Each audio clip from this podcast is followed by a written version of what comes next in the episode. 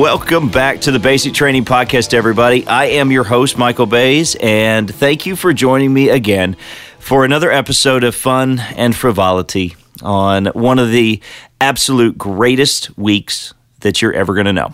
It is Thanksgiving week, everybody. It's Turkey Day. It's the time of year where we get to celebrate, be with family, get together, have a good meal, see people you haven't seen in a very, very long time, and essentially completely wreck every single thing you have worked for up until this moment, fitness and diet-wise. I just kind of launched all the way into what I was going to say. I don't know if any of you guys know podcasting in general, but I have an immense list of things that I'm sitting in front of that I want to talk about. And I basically just skipped over about two-thirds of it to go ahead and jump into a rant about Thanksgiving. So I'm actually going to take a small step back from that and say what we're going to talk about this week really has a lot to do with what we went into last week. And if you haven't had a chance to go listen to last week's show, please check out the website, go back, take a look at that. Last week's show, I initiated a challenge to everybody. As I continued to go through, I called it the Get Fit Before You Get Fat Challenge. And it had a lot to do with the fact that over the next 8 weeks, we're entering a time period in which it's very, very difficult to stay on track, to stay on your wagon in order to eat well, to exercise, to make wise decisions, and to just essentially do what you've been trying to do, I assume you've been trying to do, all year long. I mean, that's the reason I do the show is to keep people in shape and, you know, try to direct you in the right way. And I know that it's a struggle for a lot of people. And this time of year is it's just really, really hard. And on last week's show, I talked a lot about some of the challenges that I go through. I know you guys think that I live in this magical fitness bubble in which, you know, all that we have when I go to work every day is green beans and salad and boiled chicken breast, and it's everywhere. You know, you go to a vending machine and we get boiled chicken breasts that get delivered down for $1 a piece, or we have magical candy bars made out of nothing but spinach and tofu. That is completely not the case. And I took steps last week to upload some of the fun pictures of the foods that I am having to deal with on a daily basis. A few of the more notable ones were a couple boxes of honey buns that we have a distributor from Little Debbie. He is a member of the club, fantastic guy, and I call him Santa Claus all year long because he distributes happiness, and I have a weakness for those things. I still have not touched one of those yet, but they still are in our break room as of right now. That was one of the more notable ones. Another one was a gigantic, I want to say probably about 4 to 4.5 feet by 4.5 feet, double-decker chocolate chip cookie with icing that was just randomly on one of the training desks. One of the trainers at the club, he's getting married he got married this past weekend, rather, and that was a wedding gift for him. So we were all staring at a gigantic square cookie that we had to deal with all week long as well. So, you know, I'm just like you guys when it comes to this, when it comes to the food stuff. Anywhere that you go, any break room, if you're a nurse, if you're a teacher, if you're a stay-at-home mom, if you work in a corporate office, anywhere on the planet at this time of year, you're going to be presented with very, very, very hard challenges when it comes to your diet. And so just know that I'm in the same boat with you. And that's what all of last week's show was going through some of those challenges and then throwing the challenge out to you guys to start taking your measures, start paying attention to what you're doing, to get ready for this week in general. This is the first real test of your ability to stay on track with your fitness program. It is Thanksgiving week. On Thursday, today is Monday.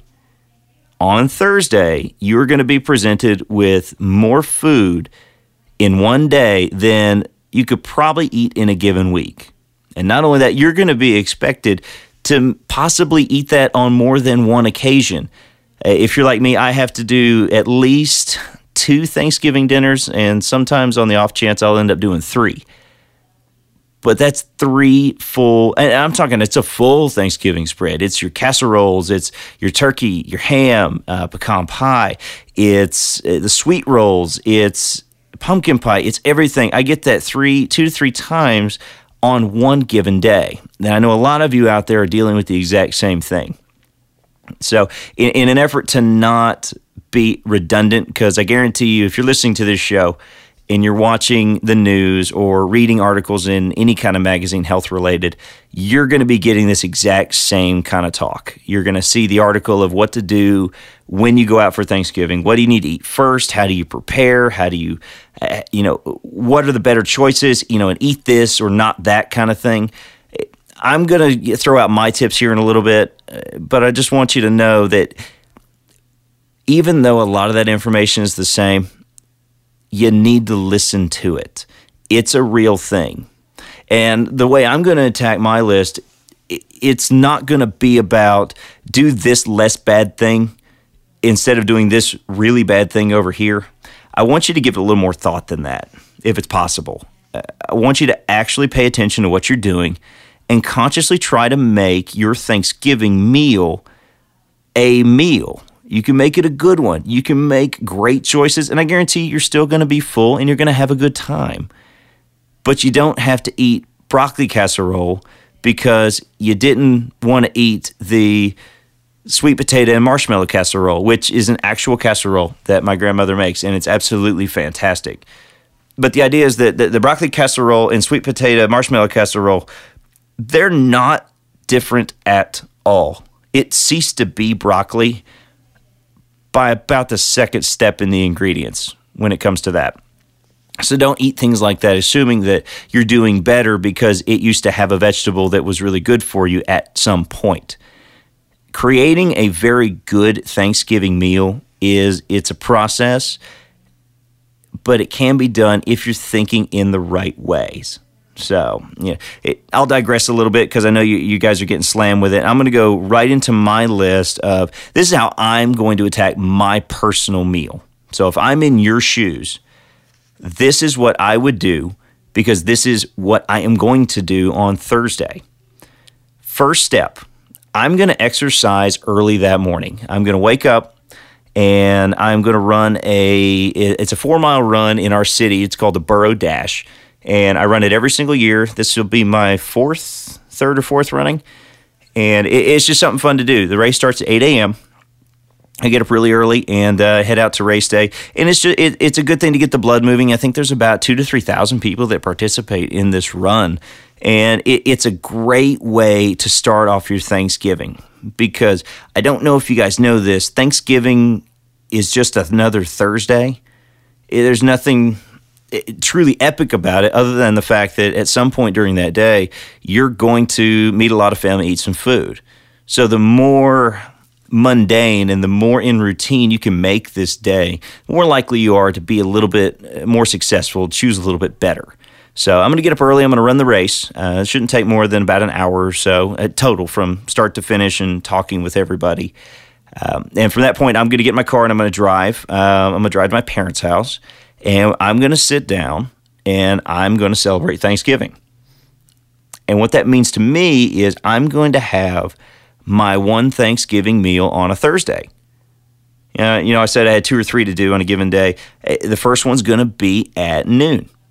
Mom's going to cook a turkey, and I'm going to go, and I am going to take a look at that. She's always going to have a turkey. She's going to have a ham. She's going to have the entire full spread, and my choices are going to come down to this. I'm going to eat the turkey. I'm not going to have the ham. The reason I'm going to do that is because of the sodium content of the ham itself. Turkey, even if it's brined, even if it's been basted in the oven for a long period of time, or even deep fried, the sodium content of turkey breast is going to be less than half of that of anything ham-related. Ham by nature needs to be salted and dried in order for it to become ham. Otherwise, I'm not 100% certain if it's a total pork loin, but it's going to have more of a pork chop kind of taste if it's not been converted to ham. So the salt content alone is what's going to steer me away from that. So I'm going to pick turkey as my main dish. And then from that, I'm going to shoot for the singular vegetables. I'm going to look for the bowl full of corn, or I'm going to look for the bowl full of string beans. I'm going to look for the bowl full of broccoli or asparagus. I'm going to look for something that's just that thing. I'm going to try to steer as far away from anything ending in the word casserole as I can. Because if you listen to the last show, I'm not a huge fan of what I call food conglomerates or things that had to be combined together to make a certain food. And that would be your lasagnas, most pasta dishes. Again, anything ending in casserole typically is going to have that.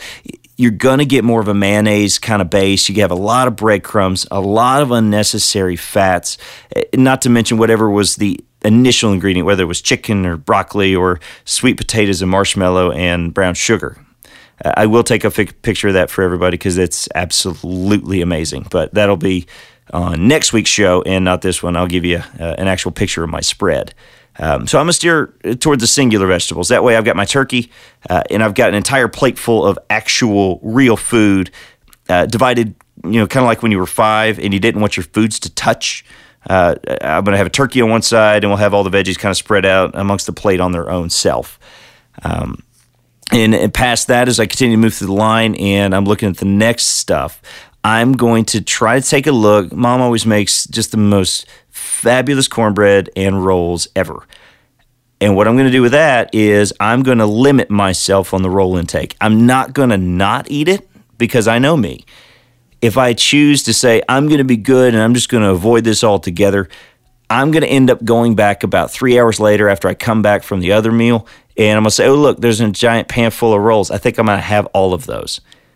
So what I'm going to do is I'm going to pick one or the other, and I'm going to put it on the plate, and then that's pretty much going to be what I do. So I've got a full plate full of actual meat and veggies mixed in with just a single roll. That's it. There's nothing special, nothing crazy, and I guarantee you my calorie content on that meal is going to be less than half of anything else that's going to be out there, and it's very simple to do. So again, what I'm going to be doing is I'm going to grab the turkey and not the ham. I'm going to go with my single vegetables, no casseroles, and I'm going to limit my roll intake. That's how my Thanksgiving plate's going to go.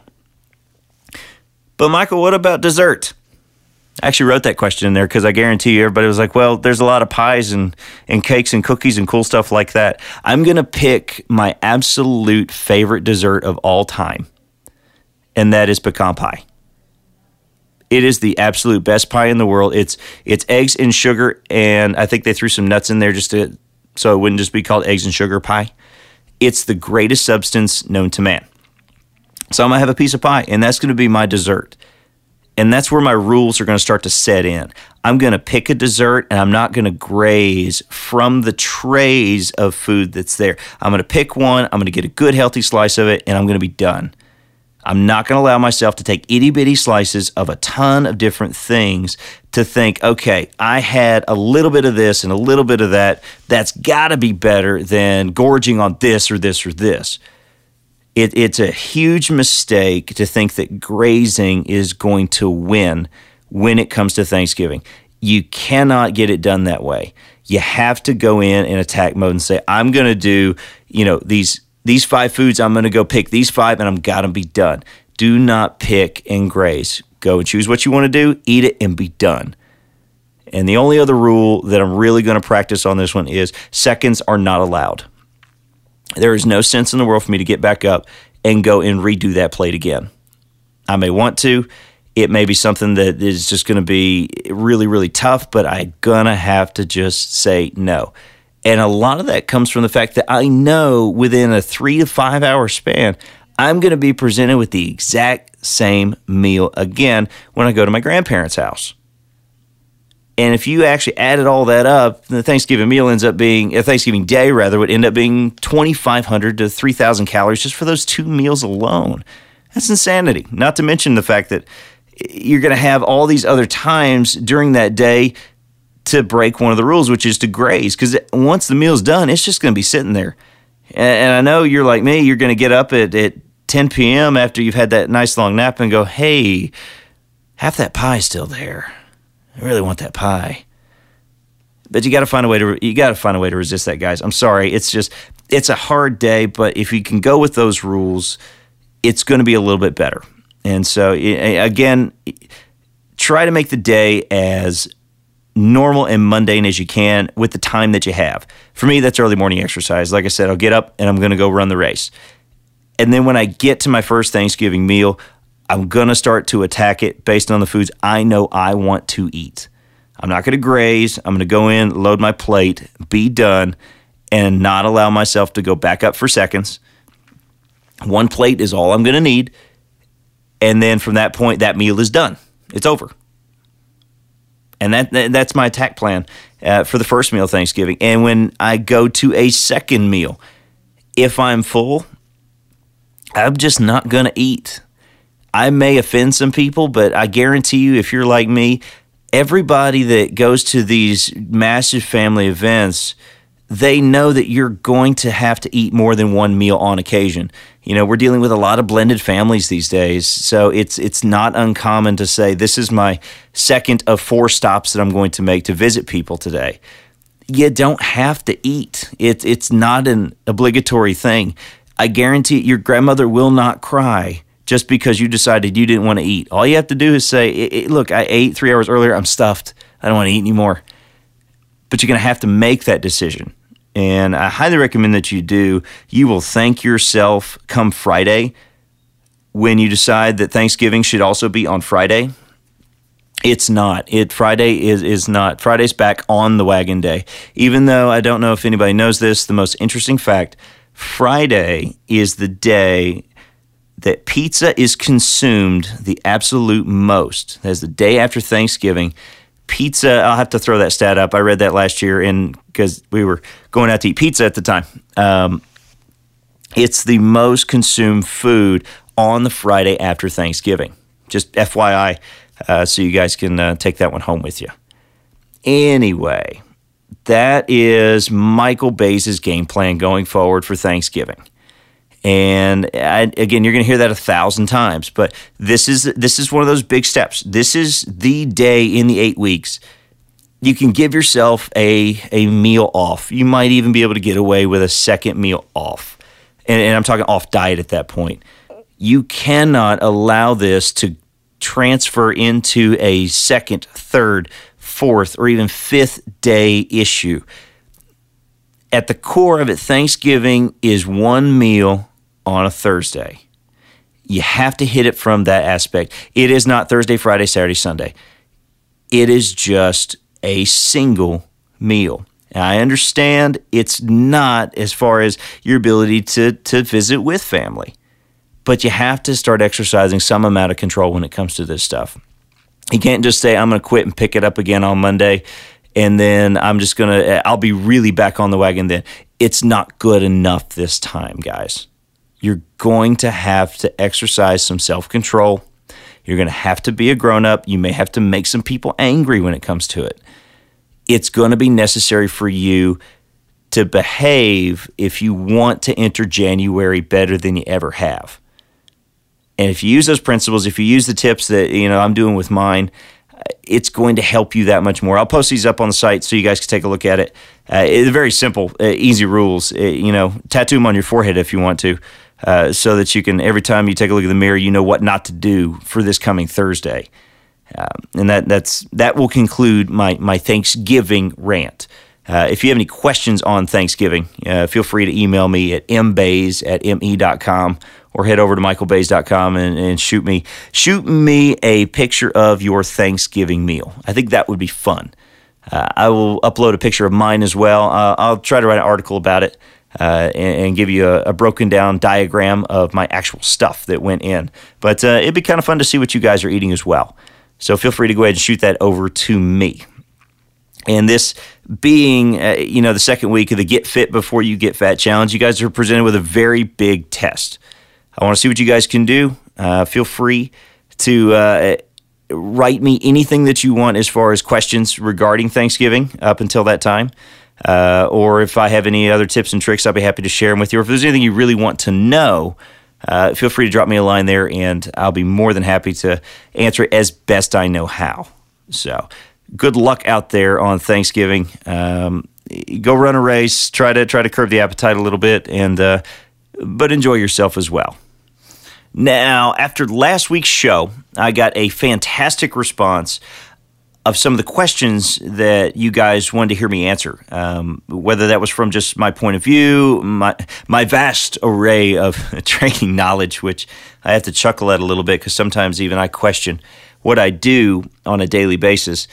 You want to hear a little bit more about what I have to think about certain subjects or what I know, my experience going forward from everything that has happened in the past decade or so. I answered a few questions last week. If you want to catch those, go download the other show and listen to those. Feel free. I've got a few of them this week. And actually, the first one is going to tie into a lot of what I just got done talking about Thanksgiving-wise. And I'll show you how that kind of meshes together. The question actually comes from one of my Atlas clients based out of Kentucky. Her name is Heather.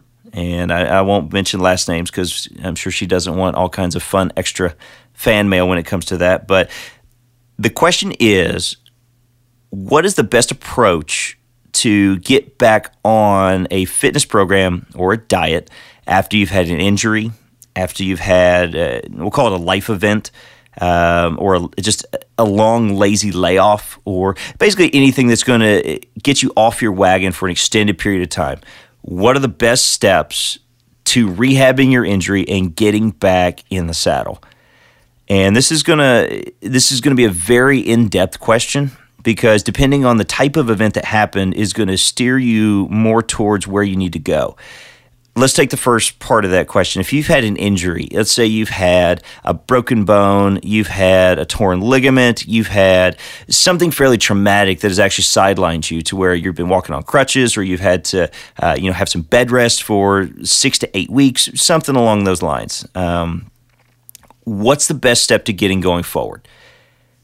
The first thing I'm going to say, past your actual doctor's advice of if you've had to deal with any kind of physical therapy, I'm taking this from the angle of you are now getting ready to get back into the swing of a normal fitness routine. And that's the only way I'm going to be able to answer that, because PT is going to be something a little bit different. Physical therapy was going to take you through the most basic ways to move, whatever it may be. If it's a shoulder, it's going to teach you the basic way to lift your arm up and down again. When you come to me wanting to get back into a program, or when you're wanting to start this on your own again, it's more along the lines of the best way I can say to attack it is find the best moves to help mimic what you're wanting to do with it in the long run. And what I mean by that is let's take a shoulder. Actually, let's take a knee. I've got a lot more experience where knees are involved. What you're looking to do is you want to rehab your knee in such a way as to get back those motions that you had done before. Let's say you were a marathon runner. You're going to want to focus a lot more on the basic motions around running. It doesn't mean that you're going to work on any agility work. It doesn't mean that you're going to need to work on that type of ancillary motion. I would say it needs to be based on, if you're a marathon runner, your core motion is running. It's running up and down, on a road, on a treadmill, or anything along the like. So my ancillary approach to that would be doing exercises that help support that actual motion. And it could be something as simple as taking your treadmill and not just walking on it, but recruit some extra muscle fiber by inclining the treadmill up a little bit, so you're going to be able to activate some of the quad muscle tissue a little bit more to possibly help strengthen the knee up just a little bit more than what it would on a flat surface. That's probably my first step going forward after that traumatic type of injury. It's something to, and that kind of goes for anything. You want to do the most basic form of the motion that you're trying to get back, but also you want to activate extra muscle on top of that. So anything you can do to assist in that is going to be a little bit better. So, walking on an inclined treadmill for the knee injury. If it was the shoulder, it would be not just lifting the shoulder up on the levels that you're looking to do, but adding very minimal amounts of resistance to that as well, so that muscle tissue can fire a little bit better. And it's important after having those injuries, and I know that, guys, I know that's extremely general when it comes to it, but I could go on all night about specific injuries and ways to rehab them. But the blanket statements that are going to go over are you need to reestablish your lifting patterns or your cardiovascular patterns. I'm going to go off on a limb and say that no matter what, your cardiovascular endurance and your ability to do that work is going to be much more important than your ability to do any ancillary weight exercise or any strength training and resistance. And I'm not saying that strength training and resistance is not important. I'm saying that blood flow to certain areas that have been injured is much more important because that's going to help. Engorging the muscle with blood is going to help it move smoother. It's going to help get it back to that normal range of motion. Take your knee, for instance. When you walk again and again and again, you're rehabbing that knee by taking it through that normal range of motion. You don't have to do a squat or a lunge to rehab and learn how to walk. In order to learn how to re-walk, you have to actually walk. And that's why things like those high incline walks and things that are going to be like that will give you that extra bonus. So that's your broad spectrum right there. Getting back into your normal lifting pattern is key. And the reason that is more key than just a physical, it's the mental aspect. It's the psychology of what's happening. You've been psychologically damaged if you've had any kind of a traumatic injury that's caused you to lay off. That's actually going to be the more dominant thing you're going to have to fight. And that's also why reestablishing that physical strength training or cardiovascular pattern that you had before your injury is so important. If you hurt your leg in a run, you're going to be scared to run. If you hurt your knee doing a leg exercise, you're going to be scared to do that exercise. If you hurt your shoulder, so on and so forth. Human beings are deathly afraid to redo. We're so afraid of pain again that we'll shy away from doing anything. And the faster you can get back to doing whatever motion broke you to begin with, unless it was something, a complete freak accident like a car wreck, unless you can get back to doing that same set of motions or that same lifting pattern, you are psychologically not going to be able to get yourself back into working order. So it really is a very distinct mixture between physically doing the motion and psychologically allowing yourself to get back to that point. If it's a shoulder press above the head, I would recommend that the moment you are cleared from the doctor and the PT, you get back to pushing stuff up over your head. It has absolutely nothing to do with you wanting to get that muscle back to the way it used to look before. It has everything to do with your comfort level in moving your arm over your head. It is so much more of a psychological game than a physical. And those end up, they flip-flop somewhere in that rehab process, or there has to be a better word than rehabilitation because the muscle can do the work. It's almost mind rehabilitation at that point. It's allowing yourself to believe that doing whatever motion broke you will not break you again. And the sooner you can get back to that pattern, the better you're going to be. You are probably going to be dealing with something, depending on how traumatic it was, within about 2 to 5 or 6 times of repeating that actual motion. Myself, for instance, I had a back injury about 10 years ago. I herniated L3, L4, and L5 on my back. Those are the lower lumbar discs. They're full herniation, and it's been that way ever since. Once I was healthy enough and the muscle spasm stopped and all the pain subsided, psychologically doing the motion that hurt my back, which was a barbell squat, I almost couldn't get over that. I didn't allow myself to do it. Having to work back into that process after a few successful times of taking lightweight or just doing body weight motion and doing that without re-injuring myself, I gained confidence. It's like just gaining traction in anything else. And it took, if I measured doing legs once a week, it took a good 6 to 8 weeks of doing the motion to become comfortable with even attempting it without just being terrified I'm going to hurt myself again.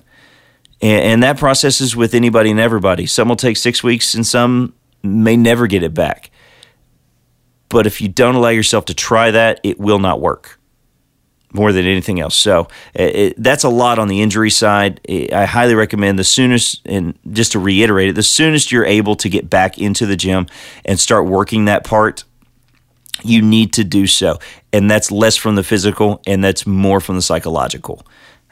Moving on, if it's from a life event or just a generalized layoff, the first tip to getting back onto it is you have to know if you have the desire to get back onto it. About 6 months ago, I ended up in the hospital with a fantastic bacteria. Don't know where I got it from, and it liquefied my insides, and it was probably the worst thing that's ever really happened. I lost 27 pounds in 5 days and was laid up. And we're not going to get to all the gross stuff that ended up happening with it, but I'm going to call that a life event and a layoff because I did not care about working out. I could not move. I just wanted to lay still and just rest. And if I had allowed that to continue, I could have gone down the path where I didn't want to get back in the gym. I didn't want to work out. I had to have that desire to get back up and get myself back into the swing of things. And to do that, I don't know if a lot of people will say that in a given show. That's a decent tangent. I don't know the real answer to that part of the question. You know, what do you do when you've had a life event or a layoff? If you don't have the desire to get back, I don't think I can give you a list of tips that are going to help you rediscover that passion. I don't think anybody would be able to do that. It has to come from inside. And injury is one thing. You know, that's something that acutely happened. We can fix that. But even that comes with the desire. If you don't want to get better, if you don't want to start this process of getting yourself back in shape, it's just not going to happen. You can't invent things like that, and I can't do that for you. As a trainer, a lot of people will come to me and they'll say, I want you to make me work out. Well, I can do that, but I can't make you want to get in better shape. I can control you for an hour a day, 2 to 3 times a week. You got 23 more hours to decide that you don't want to do that and completely mess it up. You have to have that initial passion to want to get better or get your life back first. And I really wish I knew. I wish I knew a better reason or a better way to help instill that passion, to get that desire to want to start working out again. But I mean that has to be a given. So we'll detangent that back, and we'll come back and say, okay, let's assume, for argument's sake, that you want to do this. What's the first step to getting back on after that life event? And honestly, that's first admitting that when you go back, you are not going to be able to do squat. I got out of the hospital. I went back into the gym. I'm a guy that's used to lifting 100-pound dumbbells. And I'm squatting, multiple hundreds of pounds. I was curling 7.5-pound dumbbells 3 times, and I had to sit down and go home. That is absolutely not a lie. My training partner was there with me at the time. I think I did 3 curls, and I sat down and said, okay, you need to drive me back now. I want to go back to bed. But you have to get back in and start. And it's the same idea as far as the injury goes. You have to go back in and actually just begin doing what you used to do. If you do things a certain way for a certain period of time, you will end up becoming that way. So if you used to lift 100 pounds and now you can't, you have to start at the bottom. You just start back where you began. You lift for a set of 10, and then you mark it down, and you come back next week and you try to lift a little bit more. It's just repeating those same patterns. Don't show 3, show 2, show whichever it is. I'll look on that. I'll put a show note on there. The steps to getting into a fitness routine. There are 4 steps that I listed. That's a great way to actually start that. Get back on, and that applies to anything. Those are the 4 major steps. Whether it's been an injury or you're just been lazy and don't want to do anything, those 4 steps are the best way to begin your fitness routine. I think that's that's a worthwhile thing no matter how you've been injured or lazy or any of the other going forward. That felt like a lot of rambling, but I imagine when I listen to this again, it's going to sound really intelligent because John is amazing. And he's turned around in his chair looking at me for a while now, so that must mean that I've rambled. And yeah, so, but anyway, those steps are what I would recommend to go forward. And okay, it sounded good to me. Now, let's lighten it up just a little bit, and something is to be a little bit a briefer answer to a question. And this actually was one I heard tonight from a client who wanted to know what the difference between eating healthy or eating for physique change was. And a lot of people like to think, well, I eat this, it's a healthy thing. And well, why am I not losing weight? Why am I not losing body fat? It's healthy. It's good for you. There's a major distinction between those two. Eating something that's healthy for you, that the body looks at as good or will yield good results inside of you, may not give you better results outside of you or your actual physical composition. And the difference between that typically lies in the amount of energy that food is giving you. And the food in question was actually black beans versus broccoli. Black beans are a very healthy nutrient, lots of complex carbohydrates. They get in the body, they provide ample amounts of energy, and they're very slow digesting, good fiber, great. Eating a lot of black beans is not going to help you drop your body fat 9 times out of 10. And the reason is it provides, and I'm using black beans as the example, this could be any kind of complex carbohydrate that is ingested in decent amounts. It provides too much external energy to the body. If you put that much good energy in the body, your body has no reason to pull from its own stores. It does, but the amount of training you will have to do to help push that along the down the road is just far too much. So what's happening is you're in a constant cycle of feeding healthy things to the body.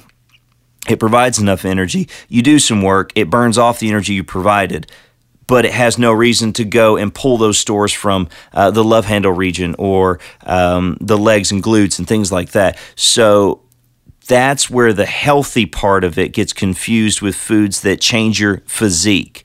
Broccoli, asparagus, and most of your green vegetables are also very healthy things, but they do not provide as much actual energy for the body to pull. They provide great amounts of nutrients, lots of vitamins, lots of minerals, lots of other great intangibles that when they go in, they slow down the digestion process, lots of good fiber. But without that extra abundance of energy that goes in, your body is then having to draw in from its own stores to help perform that work. And that's where you're going to notice the majority of your physical changes that need to happen. So, I mean, and that I'll try to work together a list. I end up promising tons of lists that I'm trying to get together for you guys of foods that are healthy. And I will also get together foods that when you eat them will produce less body fat over time. So I'll put those together and you can take a look, because you can eat foods that are healthy but may not make you look better naked. But that is 9 times out of 10, they all have a common factor, and I'll try to write that up for you. But you can eat foods that are healthy all day long, but they're not necessarily going to change the way you look. But there are foods that you are going to change the way you look if you just do these kinds right here. So that was a simpler question that I heard that one tonight. It was kind of fun, and it was...